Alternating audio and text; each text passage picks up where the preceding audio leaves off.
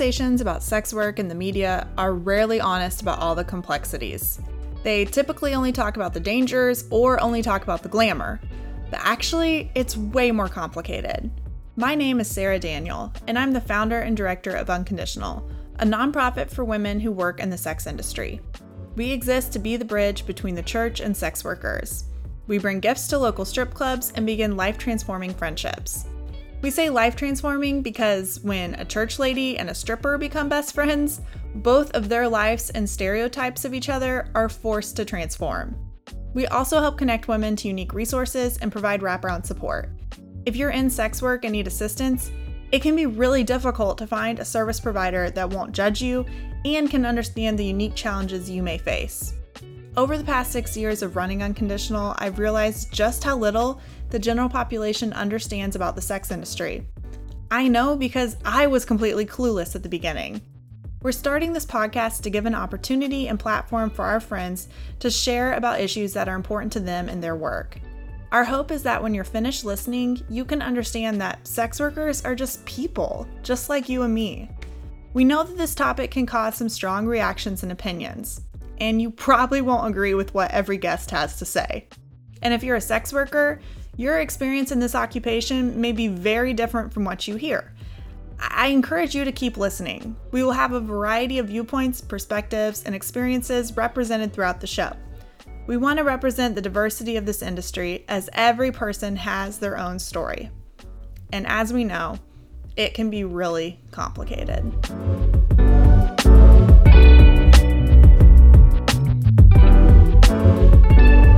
In order to protect our guests from any repercussions of participating in this podcast, all names have been changed. Identifying information of clubs or other people mentioned in this podcast have been censored out. Due to the subject matter, viewer discretion is advised.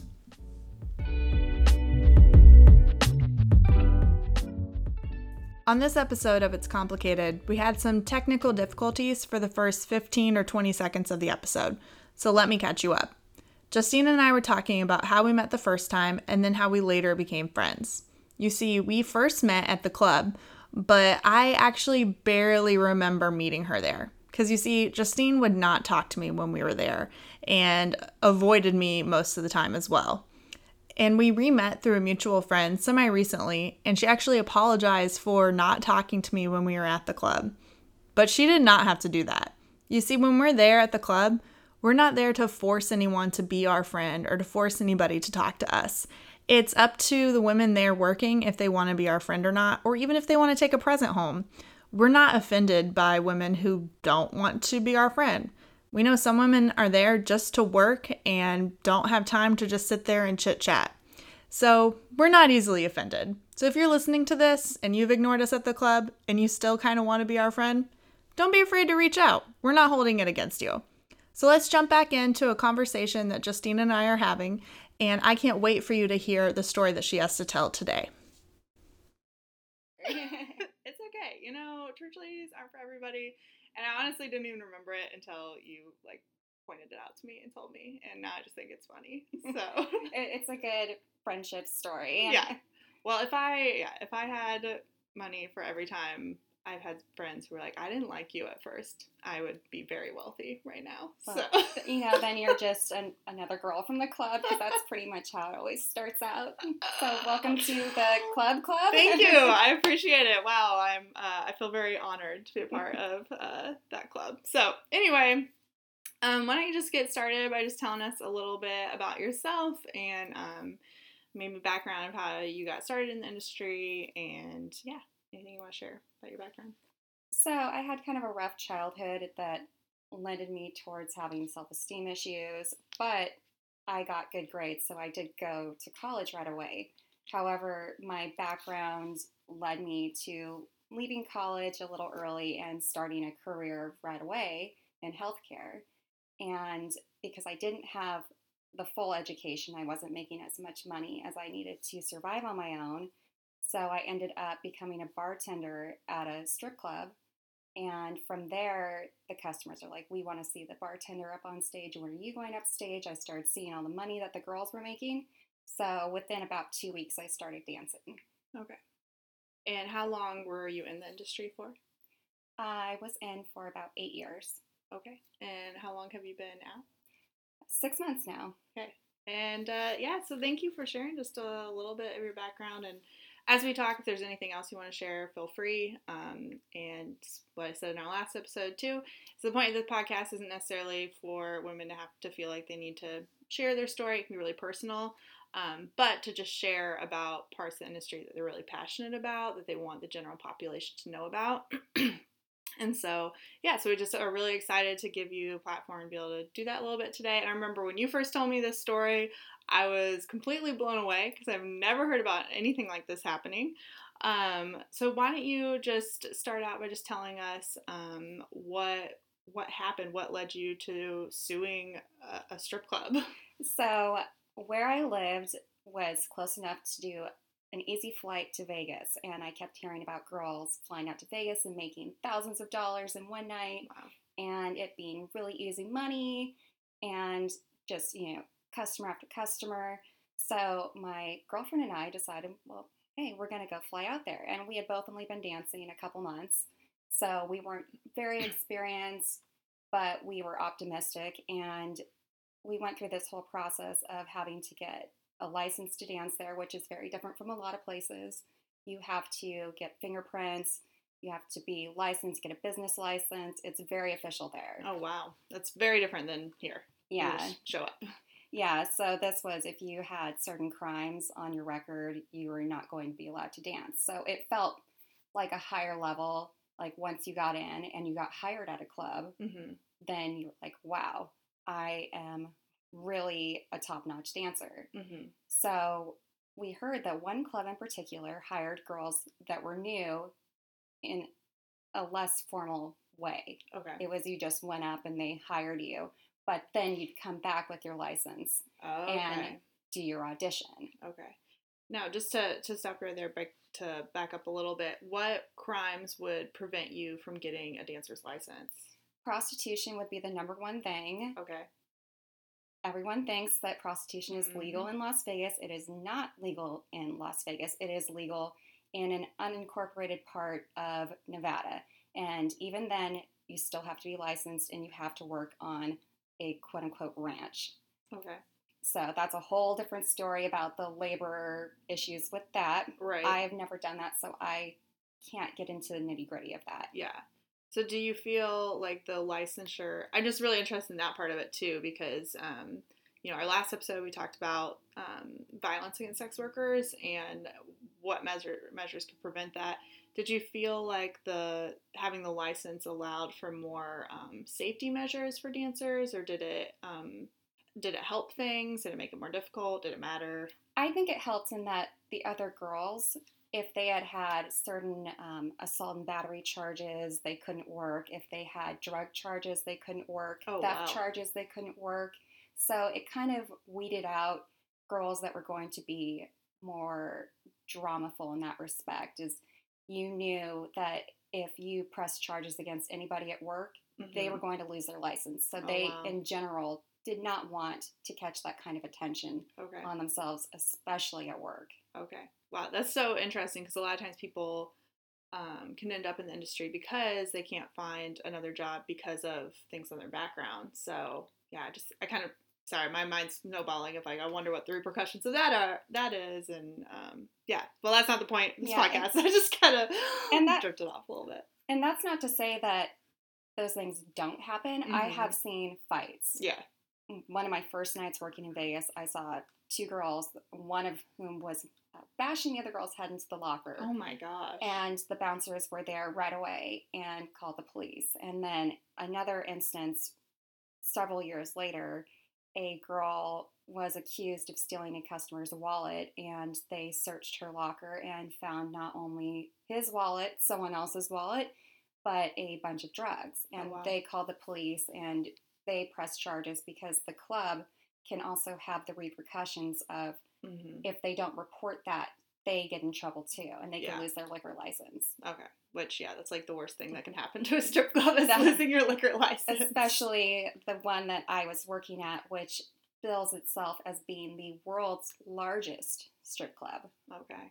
Yeah. I've heard of when clubs lose their liquor license uh, being like juice bars. Have you heard of that? Yes, and they the customers don't tend to stay there. Yeah. They tend to go elsewhere. There are eighteen and up clubs where you cannot drink, and usually the girls are fully nude. Mm-hmm. So that lends towards a either younger customer or a much older customer that doesn't want to be around rowdy drunks. Hmm.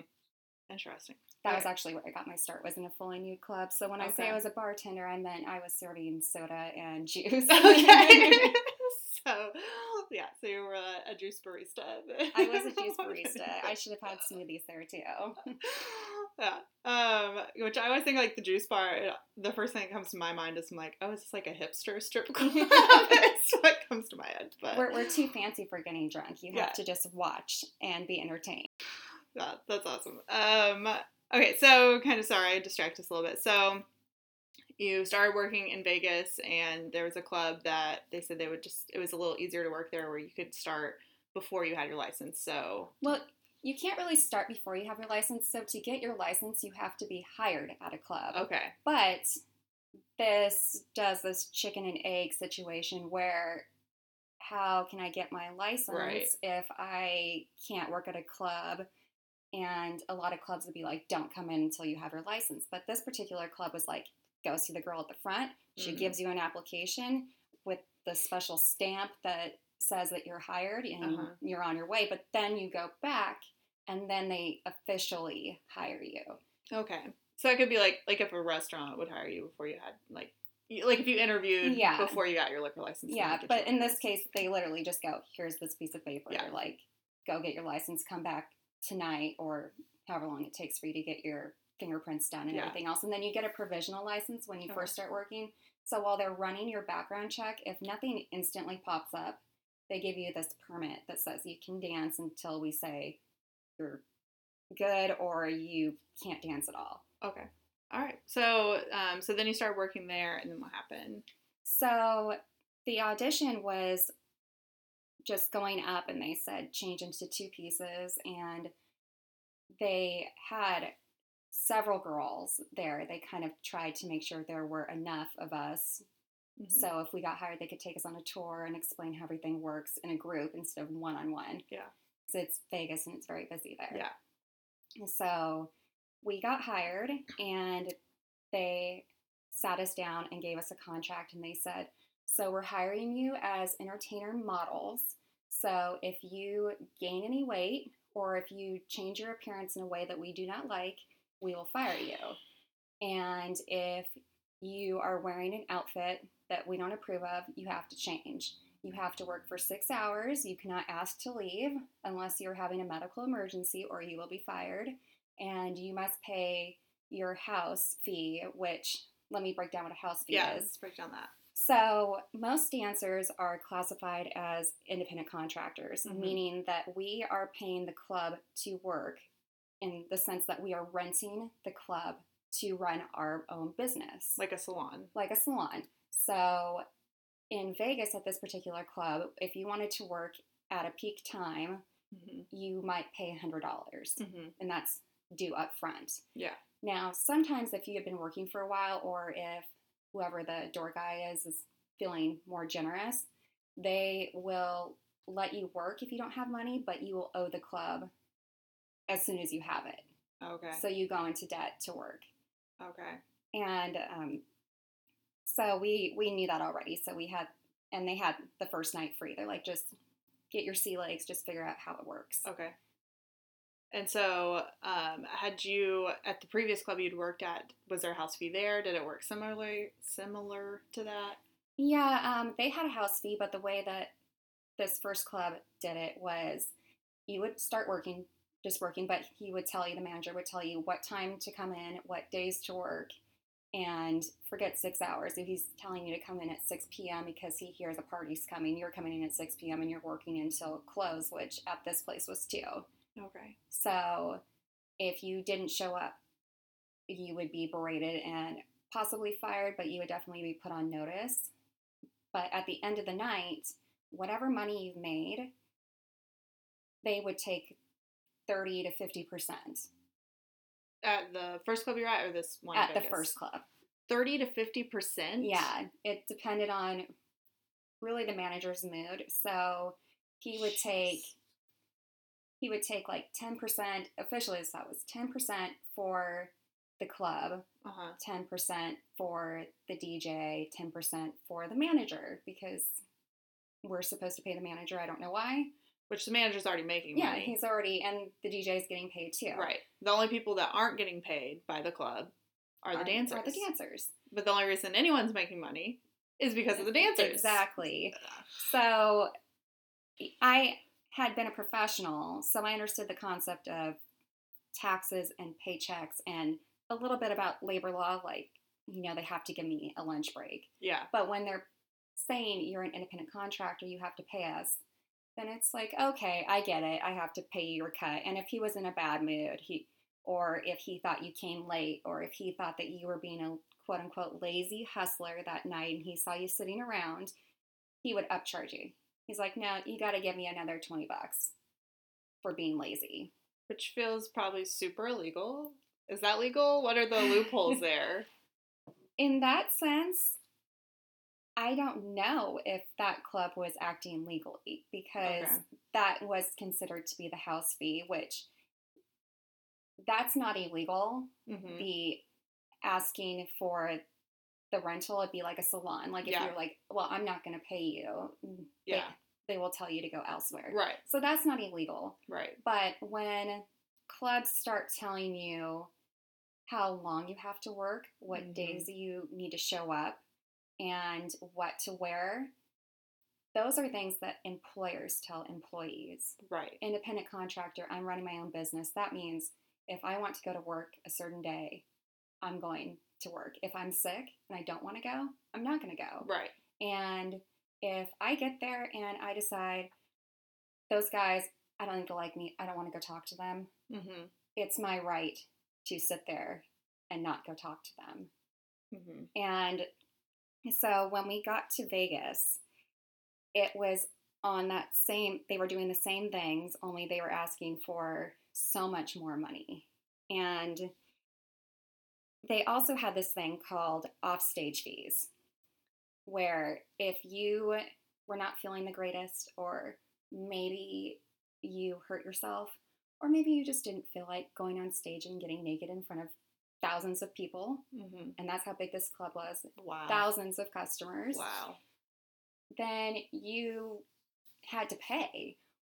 Or if you were talking to a customer and you're having a really good conversation, you see that this is heading towards a champagne room, and that's going to be bigger money. Yeah. What, they, can you say what a champagne room is? Sorry for So a champagne room is where you buy a certain amount of time.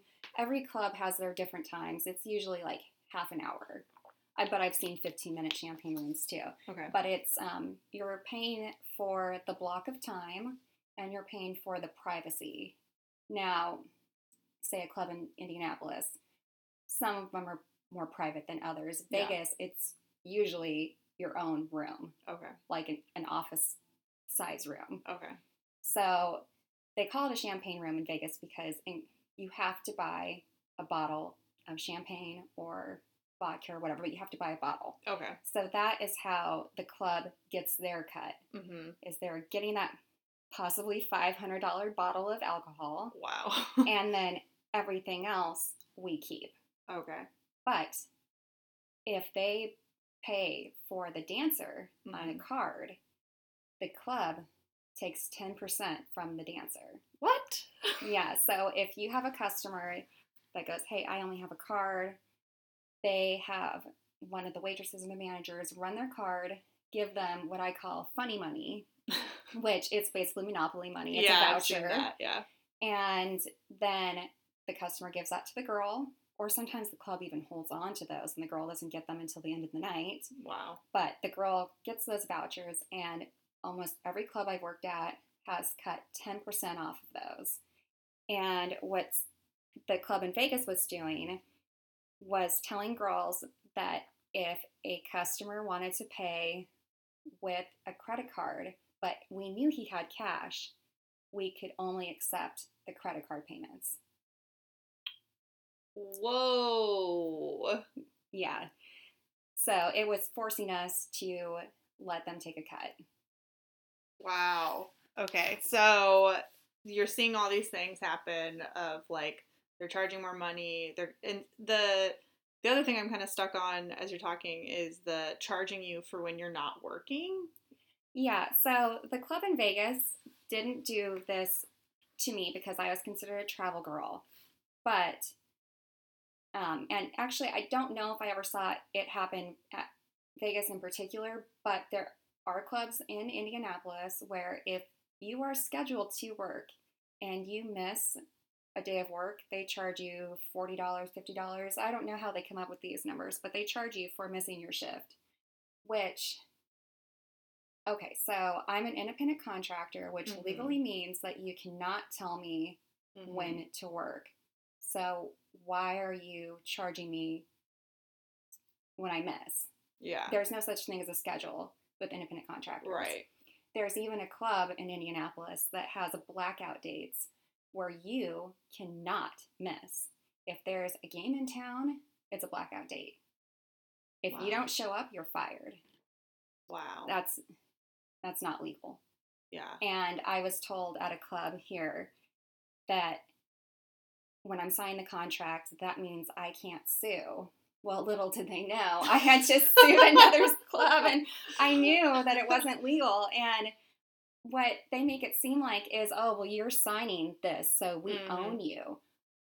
That's not how the law works. If something's illegal, it's illegal, even if you are signing a contract. You can't have someone say, well, you're going to write this contract saying that you're going to rob a bank with me. Yeah. That doesn't make it legal. Like, oh, right. So if I back out of robbing the bank with you, you're going to sue me for not robbing the bank? No. Right. It's an illegal act. Yeah. An illegal contract is not going to stand up in yeah, a court of law. Void. Yeah. So, um, so then what started to move you towards action at this club in Las Vegas? Well, I started voicing concerns with my friends, especially about the missed stage fee, where mm. I was constantly having this problem where I was being called on stage and I was talking to someone. And mm. a couple times we were in the middle of a dance. Mm-hmm. Now, there are, when you're giving a table dance, if they call you, you have to go. Mm-hmm. But if you are in the V I P where they get that cut right away, mm-hmm. they'll take you off the list. Okay. But let's say you can't talk someone into that, or they say, I don't drink. Why would I want to buy a bottle of alcohol? I'm just here visiting Vegas, but right. I don't, that's not my kind of party. Mm-hmm. So you're going to end up doing table dances. Okay. Well, when you get called on stage, you have the choice of either ending the dances and going up on stage, which a girl, another girl will be there right away, so you miss out on money, mm-hmm. or you pay fifty dollars for missing your stage. So what? You miss out on money. Wow. Which, for people who don't know, and I guess I don't really know either, do you feel like, do dancers typically make more money if they are in those one-on-one kind of conversations um, and, like, kind of building that rapport with an individual? Or are you going to make more money dancing on stage? Typically, it's off stage. Yeah. And you will constantly hear girls go, I don't want to go on stage. Mm. There's not a lot of people in here right. right now. I'm tired. I'm just hanging out with this guy, and he's tipping me. Yeah. Why do I have to go on stage when he doesn't want me to go on stage? Right. Yeah, so it's like, especially as an independent contractor, you're not doing what's best for your business. No. And that was a big thing for me, was I'm already paying you one hundred dollars just up front. Yeah. Why do I have to pay you more when in my best interest is to do what I want? I know right. how to run my body, and my personality are my business. Yeah. They're how I make my money, and you don't know how to best run my business. Yeah. And I understand that they need girls to get up there. Right. But there will always be girls that like going on stage, that want to go up there. Right. That they've been having a hard time going up to people, and the stage is a good opener. Yeah. Where they show off personality and some tricks, and guys will be like, hey, come talk to me later. It's a good opener. Mm-hmm. But when I say, okay, I'm done with stage, I should just be allowed to be done with the stage. Yeah. So then, so so you're getting these missed stage fees. You're uh, already seeing like these things that you know from your experience of working and and like the professional kind of setting. Because I think what happens a lot of times um, with with women not knowing their rights is, I mean, I know I didn't know working labor rights when I was eighteen. You know, and like I'd only like been fired from Quiznos, and that was my work experience. um, so there's, you know, a lot of people when they first enter the industry are like eighteen or nineteen and just aren't aware of what their rights are. And you're kind of used to at that age of like older people telling you what to do and not really questioning it, you know, like in high school and, you know, stuff like that. So yeah, I think you have like kind of a unique perspective of coming in, of working other jobs and knowing what your rights are. Um, Yeah, yeah, but even having some professional background, the wording that they were using was making it seem like it was my decisions. It was my decision not to go on stage, so I have to pay for it. Mm. It was my decision not to walk around. It was mm. my decision. But the thing is, is that those are my decisions for my business. I have already paid what is owed to you, mm-hmm. so why are you taxing me? Mm-hmm. And something that they did that was tricky even for me was they were saying, we're hiring you as a model. Mm. So models have to look a certain way, models maybe have to act a certain way, and you're an entertainer. Mm-hmm. So we're going to tell you how to entertain. And what failed for me to understand when that was happening, because it was so much, they were throwing so much information at me, and they're mm-hmm. like, don't do this, don't do that, da, da, da, da. It was overwhelming. And what occurred to me later was, well, when models work for someone, the models don't pay that photographer to take pictures of them. Mm-hmm. They get paid. Right. If they're working for like a company. Yeah. So quit calling me a model. I'm right. not a model. Yeah. I'm an independent contractor. Mm-hmm. This They are using wording that is vague and sounds flattering, mm-hmm. but is really just glib at the end of the day. Mm. So I had quit working at Vegas for a while because I found that I actually wasn't making this hand over fist money mm. because the club I was working at, there would be nights where there would be three hundred girls working. Whoa. So what was happening a lot was that, let's say, a girl flies into town, and she had used every dime she had to get mm-hmm. there, and she had to find a hotel. So she's already running out of money. Mm-hmm. So then she goes and gets her business licenses and all that stuff, and that costs money. Yeah. So she goes to the club. She's broke. And they say, oh, your first night's free. And mm-hmm. she's just so happy that yeah. she will agree to anything. Okay, I'll work. She makes some money, and she's like, oh, this isn't so bad. Mm-hmm. And she's happy to go on stage. She's like, I danced on a stage in Vegas mm. in front of all these people. Like, wow, this is so cool. Mm-hmm. Well, the rest of the week, she goes in, one hundred dollars right now. Okay, so she dips into the money that she made the night before. Mm-hmm. And she's working the room. And there's not a whole lot of people. Maybe it's a weekday, mm-hmm. so it's slower. And the other girls have been working there a long time. Mm. So they are, I call them stripper sharks. They are. I've never heard that term they, before. They are swimming around. They're smelling blood in the water, and they're striking hard, and they're striking fast. And this girl's from a small town. She doesn't know how to hustle like that. Yeah. The club's certainly not teaching her how to hustle like that. It's something that she just has to figure out on her own. Right. So she's not making as much money. So she's feeling a little disheartened. She has to go. She's maybe in tears because she hasn't made anything, and she's already one hundred dollars down. Mm. And they tell her, get your ass back out there. Mm. We don't care. You said that you would work for six hours. It's only been four. Mm. Let's say she gets on stage. She rolls her ankle. We don't care. Get out there and work. And so she's just, you know, feeling really bad. So she goes back the next night. She dips in another one hundred dollars, and this time she says, my ankle really hurts. Mm-hmm. Can I not go on stage? And like, well, give us fifty dollars. That's one hundred fifty dollars right wow. there. And she's thinking, well, I agreed to all this. Mm-hmm. This is what this is what it is. Mm-hmm. And that's not right. And they tell girls, you will make so much money.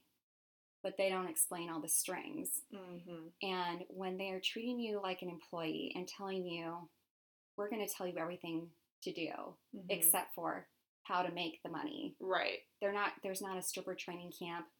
There's, it's get out on that floor mm-hmm. and go hustle. And that's when girls start getting desperate mm-hmm. and they start doing illegal things mm-hmm.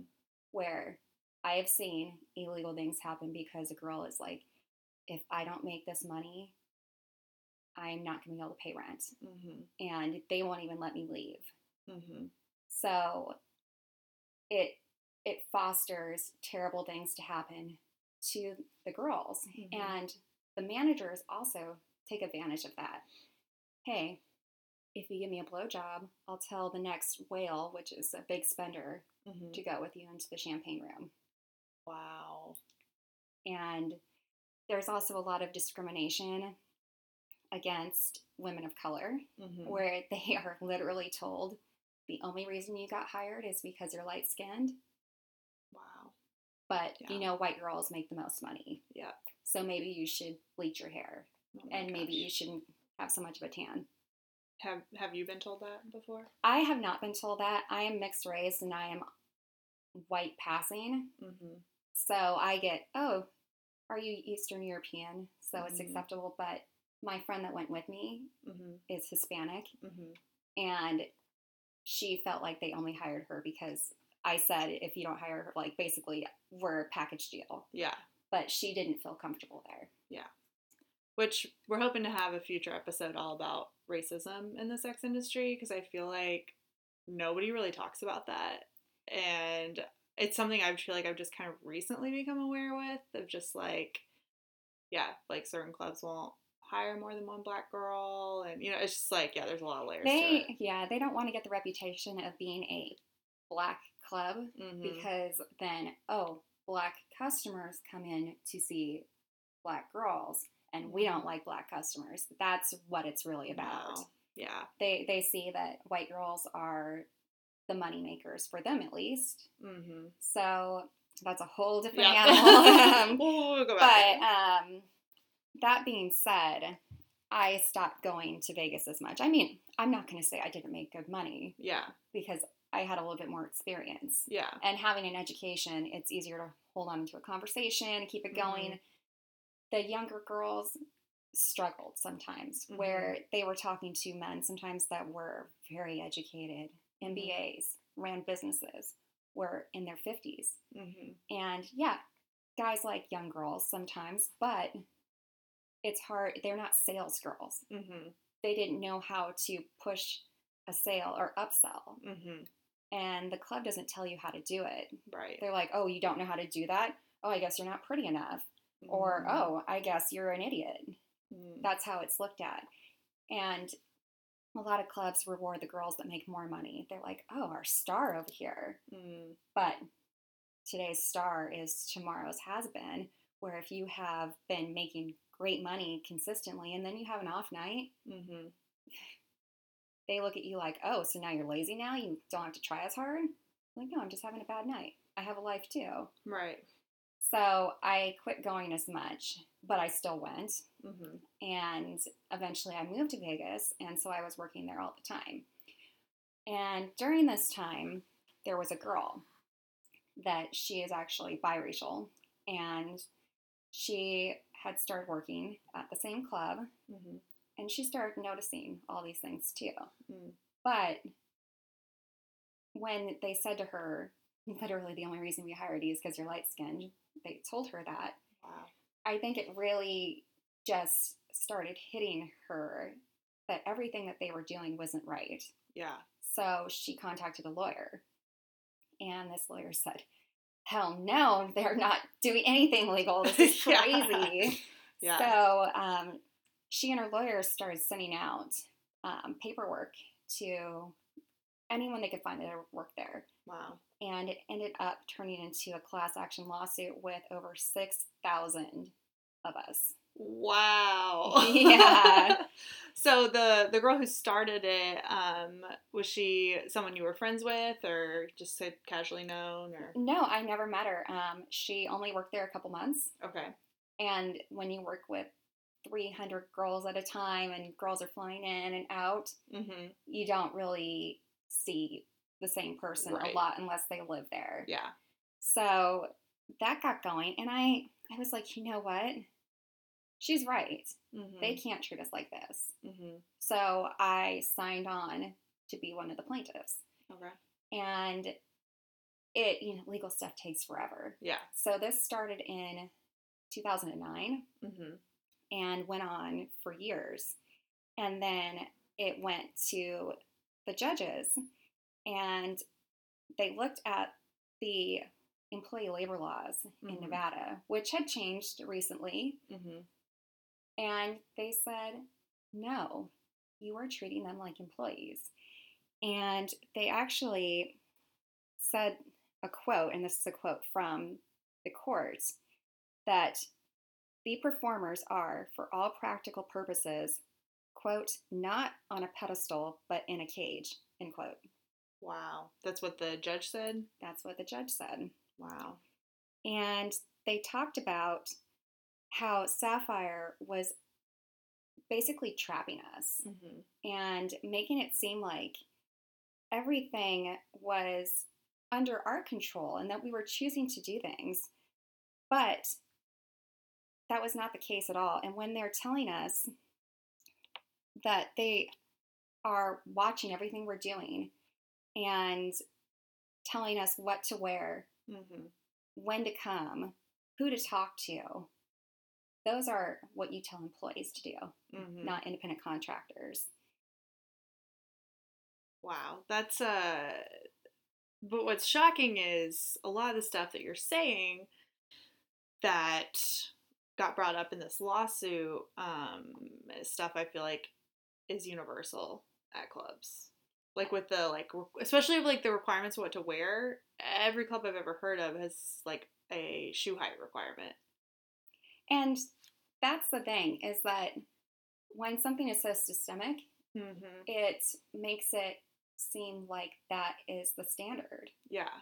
So one club came up with this, mm-hmm. and the other club saw how much money they were making, mm-hmm. so they went, we're all going to do this. Mm-hmm.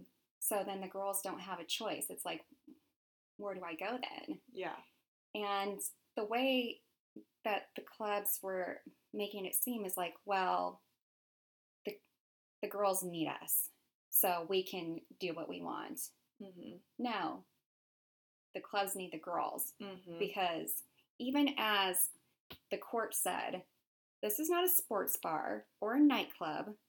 This is where customers go to see naked or in stages of nudity dancers. Right. So without the dancers, you have no business. Yeah.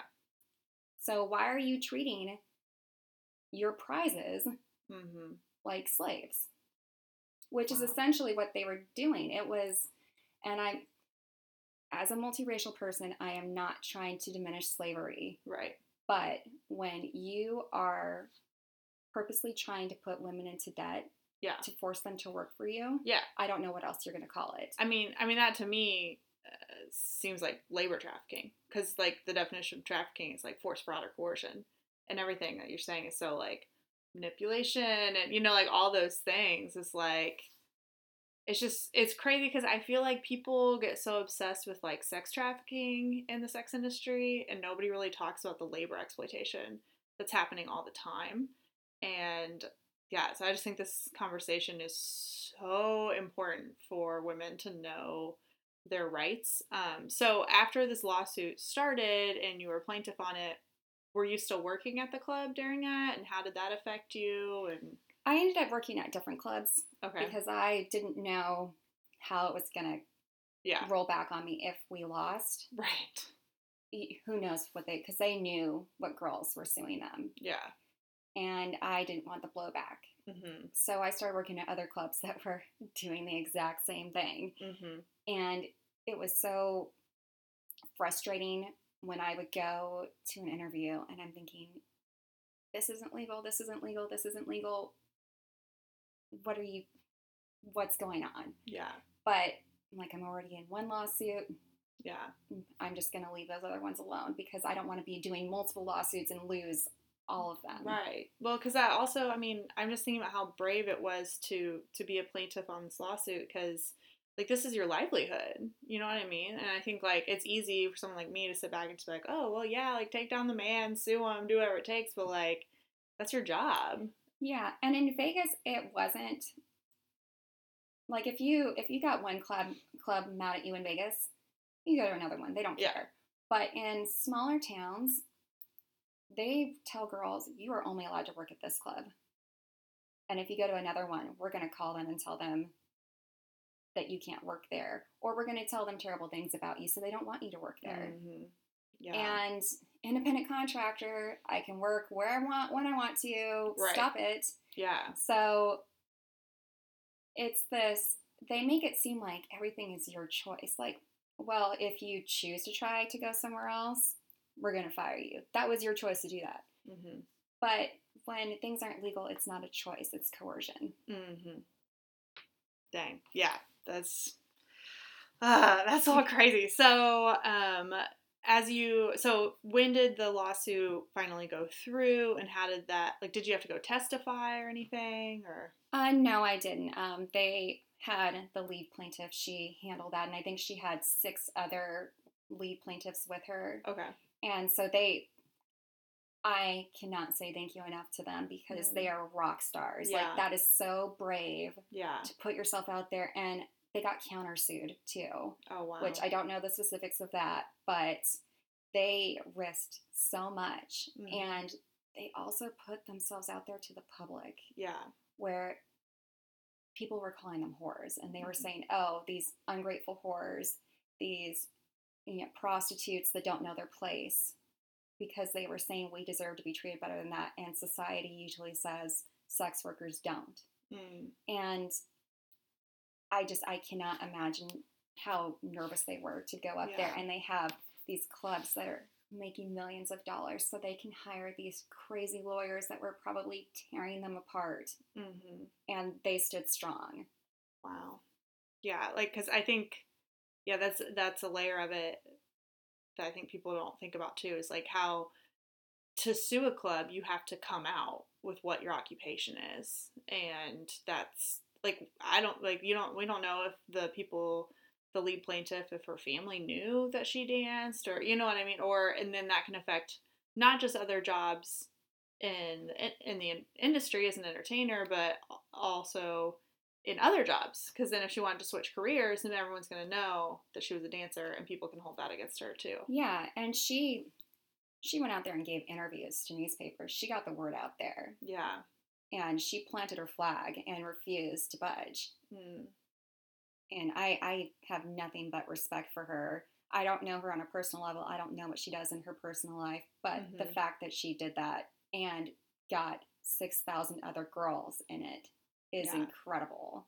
She's like my hero now. Yeah, she's totally my hero. That's amazing. Um, do you know if she still dances or? I think she's retired. Okay. I think that it left a bad taste in her mouth as of an interview that I read that happened around when the uh, case was decided. Mm-hmm. She seemed like she was doing something else. Okay.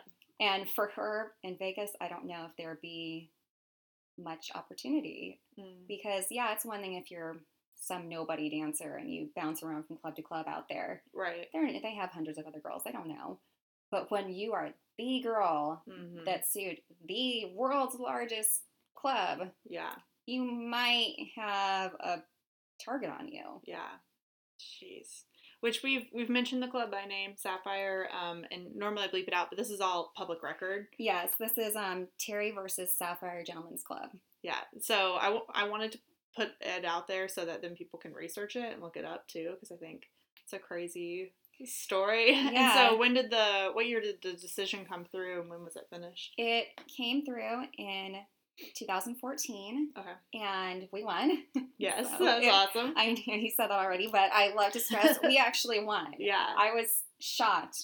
I I just had this feeling like we're not going to win because no one's going to take us seriously. Mm-hmm. And Nevada took us seriously. Yeah. And they ruled that Sapphire owed us millions of dollars in back wages. Wow. So I can't say what I got because mm-hmm. I was a travel dancer yeah. and I quit working there for a while. So they went off of what we had paid in house fees. Mm-hmm.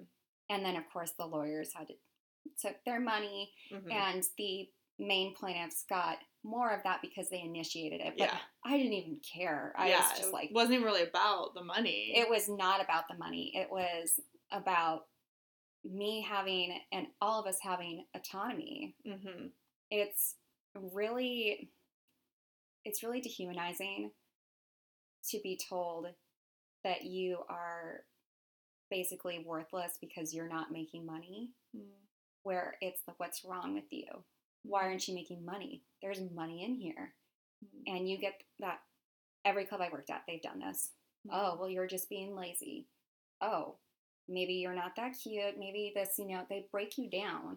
And they think it's to force you to go out there mm-hmm. and talk to people. Well, how do you talk to someone after you've just been told you're a lazy piece of shit? Mm-hmm. Oh, hi. I, I mean, I suck. Like, you know, yeah. that, no, you don't make money. And that's what drives me crazy about this industry is that they think that abuse is motivation mm. when it's so much easier for a girl to go make money when she's being told, hey, you're doing a great job. You know, it's not, it's not going to be your night every night. It's okay. Yeah. And on the younger girls, when they are still developing mm-hmm. and they're figuring out who they are. Mm-hmm. And a lot of the girls have come from really rough backgrounds where they've been hearing this all the time. Mm-hmm. And then they hear it at work too. Yeah. And the other girls start feeling competitive with them. So they're definitely not going to be like, oh no, you got this girl. I mean, sometimes they are, right. yeah. but when you already feel like everyone's against you, even yeah. encouragement is suspect. Yeah. So when you're not feeling well and you feel like I have to go to work mm-hmm. or I'm going to get fired. Yeah. Or I'm going to have to pay. What are you going to do? Right. You're going to go to work and it's just going to snowball. Yeah. Jeez. So, um, after this happened, um, was it, was it hard to stay in the industry knowing things that were happening that were illegal? Did you ever think about suing other clubs or were you just kind of like, I'm just going to get through it and do something else later? Or? I kind of thought that I'm going to go just get through it and do something later. And when I switched states, I moved mm-hmm. and I went to a, here where there's no licenses mm-hmm. and they let girls even younger than I'd known before in the clubs that serve alcohol. So where I came from, if you were eighteen, you could work in an eighteen and up club. Mm-hmm. But if the club served alcohol, it had to be twenty-one, and you couldn't work there unless you were twenty-one years old. Right. That's the same way it is in Vegas. Here, they let eighteen-year-old, you could be in high school as long as you're eighteen, and they need a body out there. Mm-hmm. They're going to throw you out there. And this job became more difficult, not just because I saw, okay, went from this victory in Vegas to... Mm-hmm. You know, it's even worse with them saying like, oh, now we're going to fine you for not showing up. Mm-hmm. But these young girls that, of course, the clubs say officially like you can't drink, but these girls are drinking. Yeah. I've seen them drink. Yeah. I've seen them served. Mm-hmm. And it's always like wink, wink under the table. And they're messing these girls up. Mm-hmm. They're turning them into alcoholics. And sometimes they're turning them into drug addicts. Mm-hmm. They're... is a huge problem where girls are ODing in the clubs. Yeah. And they always go, oh, well, I knew she was going to O D. Then why are you letting her work? Yeah. Why, if you know she has a drug problem and you know that her drug dealer comes in here and you see him walking in the door. Right. Why are you letting her in here? Why are you letting him in here? Mm-hmm. Oh, because you're going to make money off of her and you're going to make money off of him, so you don't care. Mm-hmm. And that's when I started having real problems where I dreaded going to work. Yeah. And then I started drinking too much at work mm. because I'm like, I can't be here. I feel gross being here. And I had never felt ashamed of my job before because yeah. who cares? It's, you know, showing some boobs for money, like big deal. Mm-hmm. But when I start seeing these young girls, eighteen-year-old girls, circling down the drain. Mm-hmm. and no one wants to help them. Mm-hmm. You just see the dollar signs instead just, of the yeah. human. Just see money instead of human. Mm-hmm. That was soul crushing, mm-hmm. and I had to get out. Mm-hmm. Well, I think it's really um, amazing that, that you did get out, because I think sometimes it's really easy to stay there for a long time, even when you feel like your soul's being crushed, because it's like, it's hard. Like, it's a lot of money, you know, yeah. and it's not easy. Um, so I just want to say, like, I don't know, I just really admire you as a person, just like, not just figuring out, I mean, I admire you still if you were in it, but just like, you know what I mean? Like, you're, you're so, like, yeah, I think your story is so amazing of just like how you um, see people and um, the strength to be a part of all of that. And I mean, I, I mean, I love like social justice and anyone taking down the man. So I like, I don't know. I just think uh, that you're really incredible, and um, to, to be an advocate for, cause I feel like to be a part of that lawsuit, like you can't just be thinking about yourself. You know what I mean? It's about like all, all women. So what, um, what advice would you give for both like young dancers who are just starting out in it? What advice would you give them to, um, to know their rights and to not be labor exploited? Um, and then also like just, and maybe even just like how to, you know, to not circle down the drain, as you put it earlier. Well, and I'm going to get some flack from other dancers, but it's okay. I don't think eighteen-year-olds should be dancing. Mm-hmm. I don't think nineteen-year-olds should be dancing. I don't think twenty-year-olds should be dancing. Yeah. If there is alcohol in there and you are underage, you don't belong there. I'm sorry. Yeah. You're not old enough, and you will be compelled to drink. Mm-hmm. There will be a customer that will be like, come on, just drink. Mm-hmm. And that is a predatory customer. Mm-hmm. And I think the environment itself would be too predatory for you. Yeah. Go find an eighteen-up club that doesn't have alcohol. Yeah. If you really want to dance that bad. Yeah. But that being said, I think take some time to figure out what you want to do with your life, because this is not a career. Mm. This is a job that when you hit a certain age, you you might not be able to do it anymore. It's physically demanding. Mm-hmm. So have a backup plan. Mm-hmm. I know a lot of girls that are in cosmetology school, mm-hmm. it, you know, just anything, just have a plan B, because if you, the other thing that I forgot to mention is that when you're an independent contractor, you don't get health insurance. Right.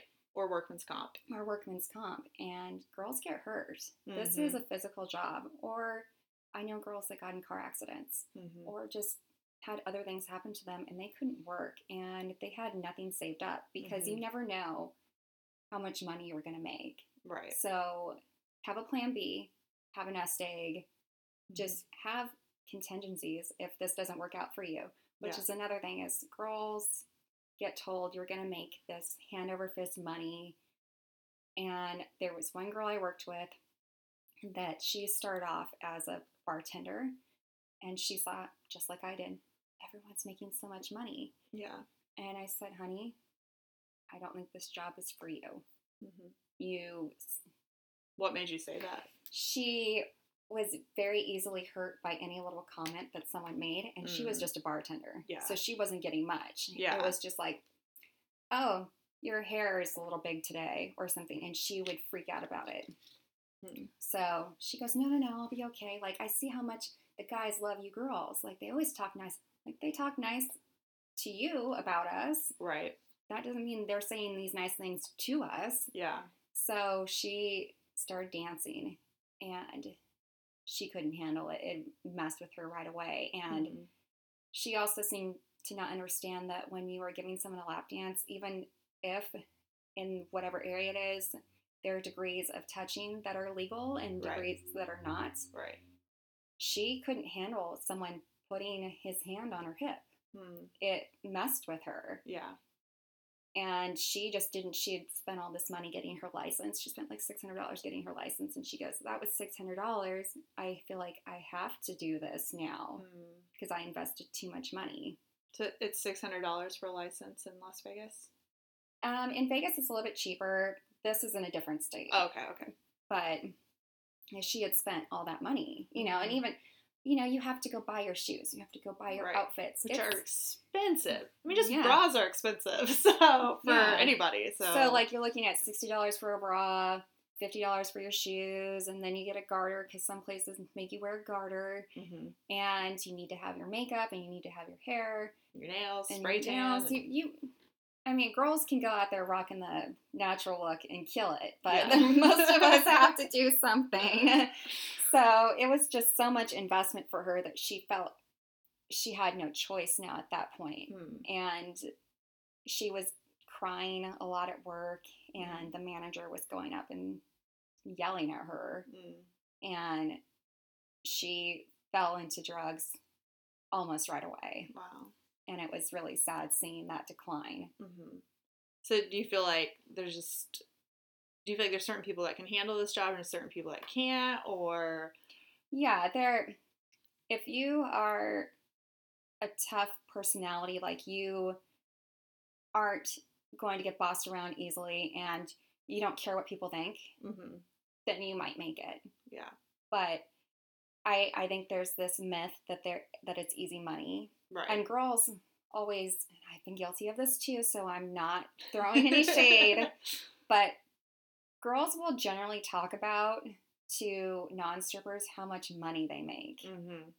They won't tell civilians, mm-hmm. oh, you know, sometimes I don't make any money or sometimes I go into debt going right. to work. We don't tell, why, why would I want to tell someone that? Right. I want to say, yeah, I drive a Mercedes. I... buy everything I want. I have all this, all that. Mm-hmm.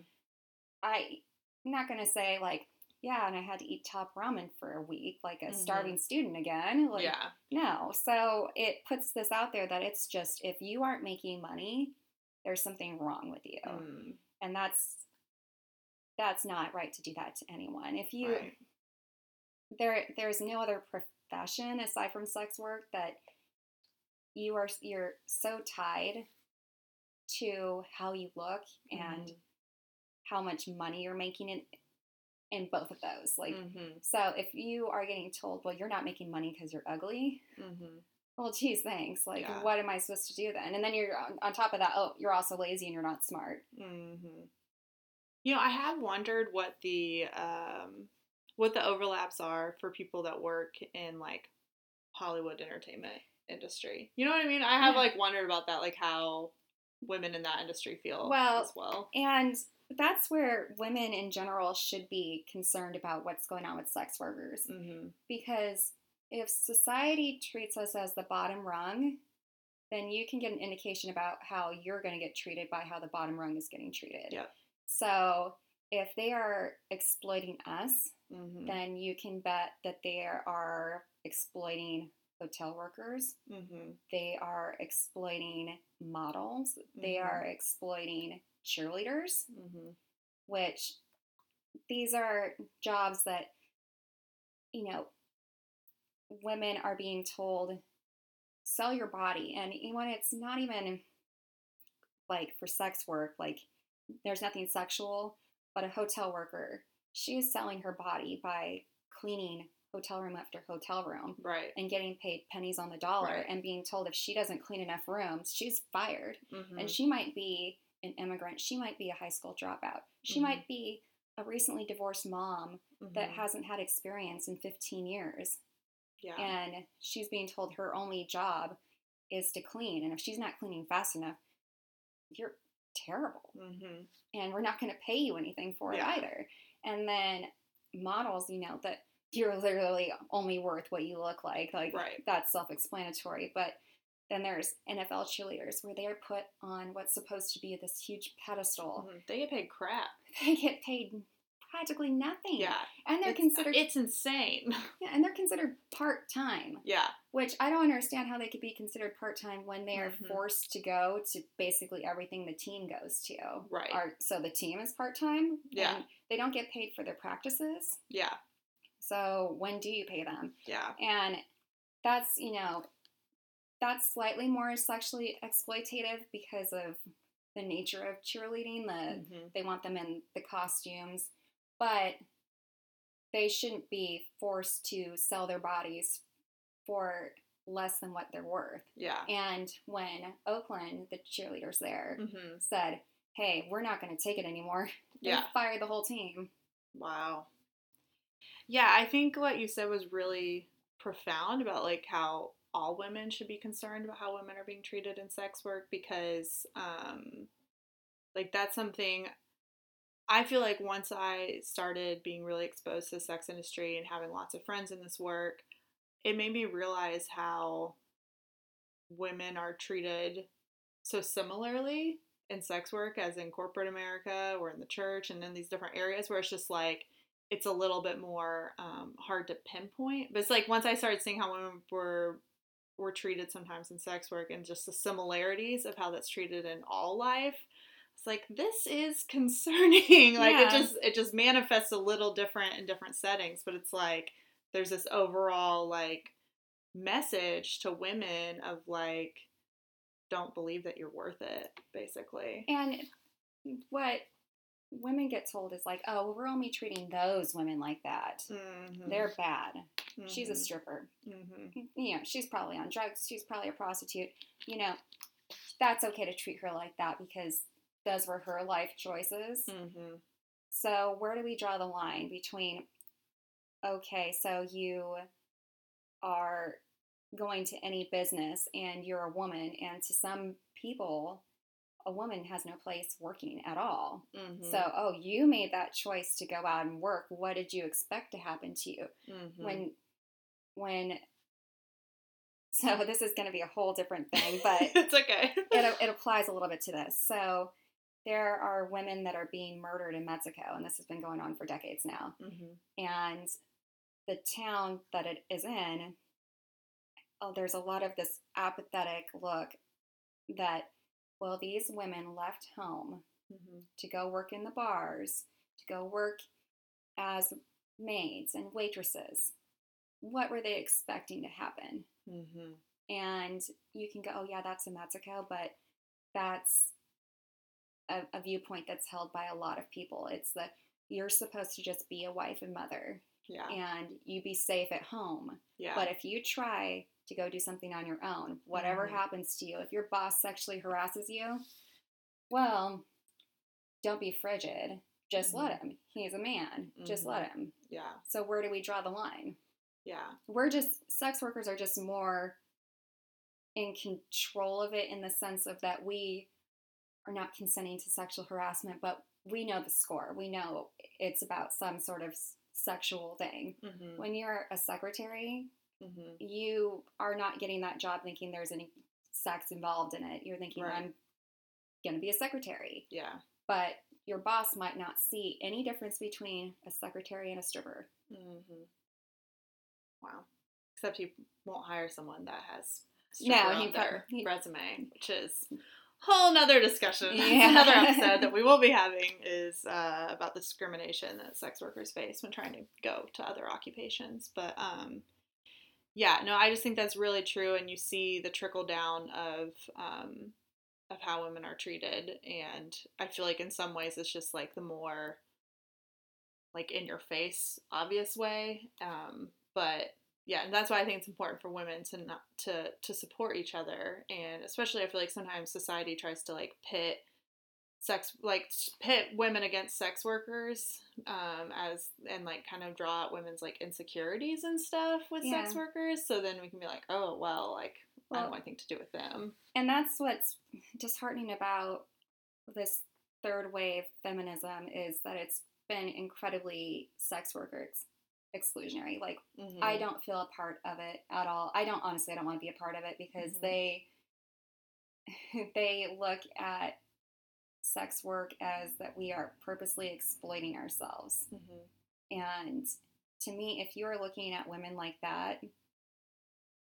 then you're actually probably have some self-internalized misogynism yourself, but you're just calling yourself a feminist. Because yeah. if you go, well, I can have sex with whoever I want, but you can't make money off of it. Mm-hmm. That's not, no, that's not how this is supposed to work. If you can go have sex with whoever you want and that's your right and your body autonomy, then why can't I make money off of showing my body? Mm-hmm.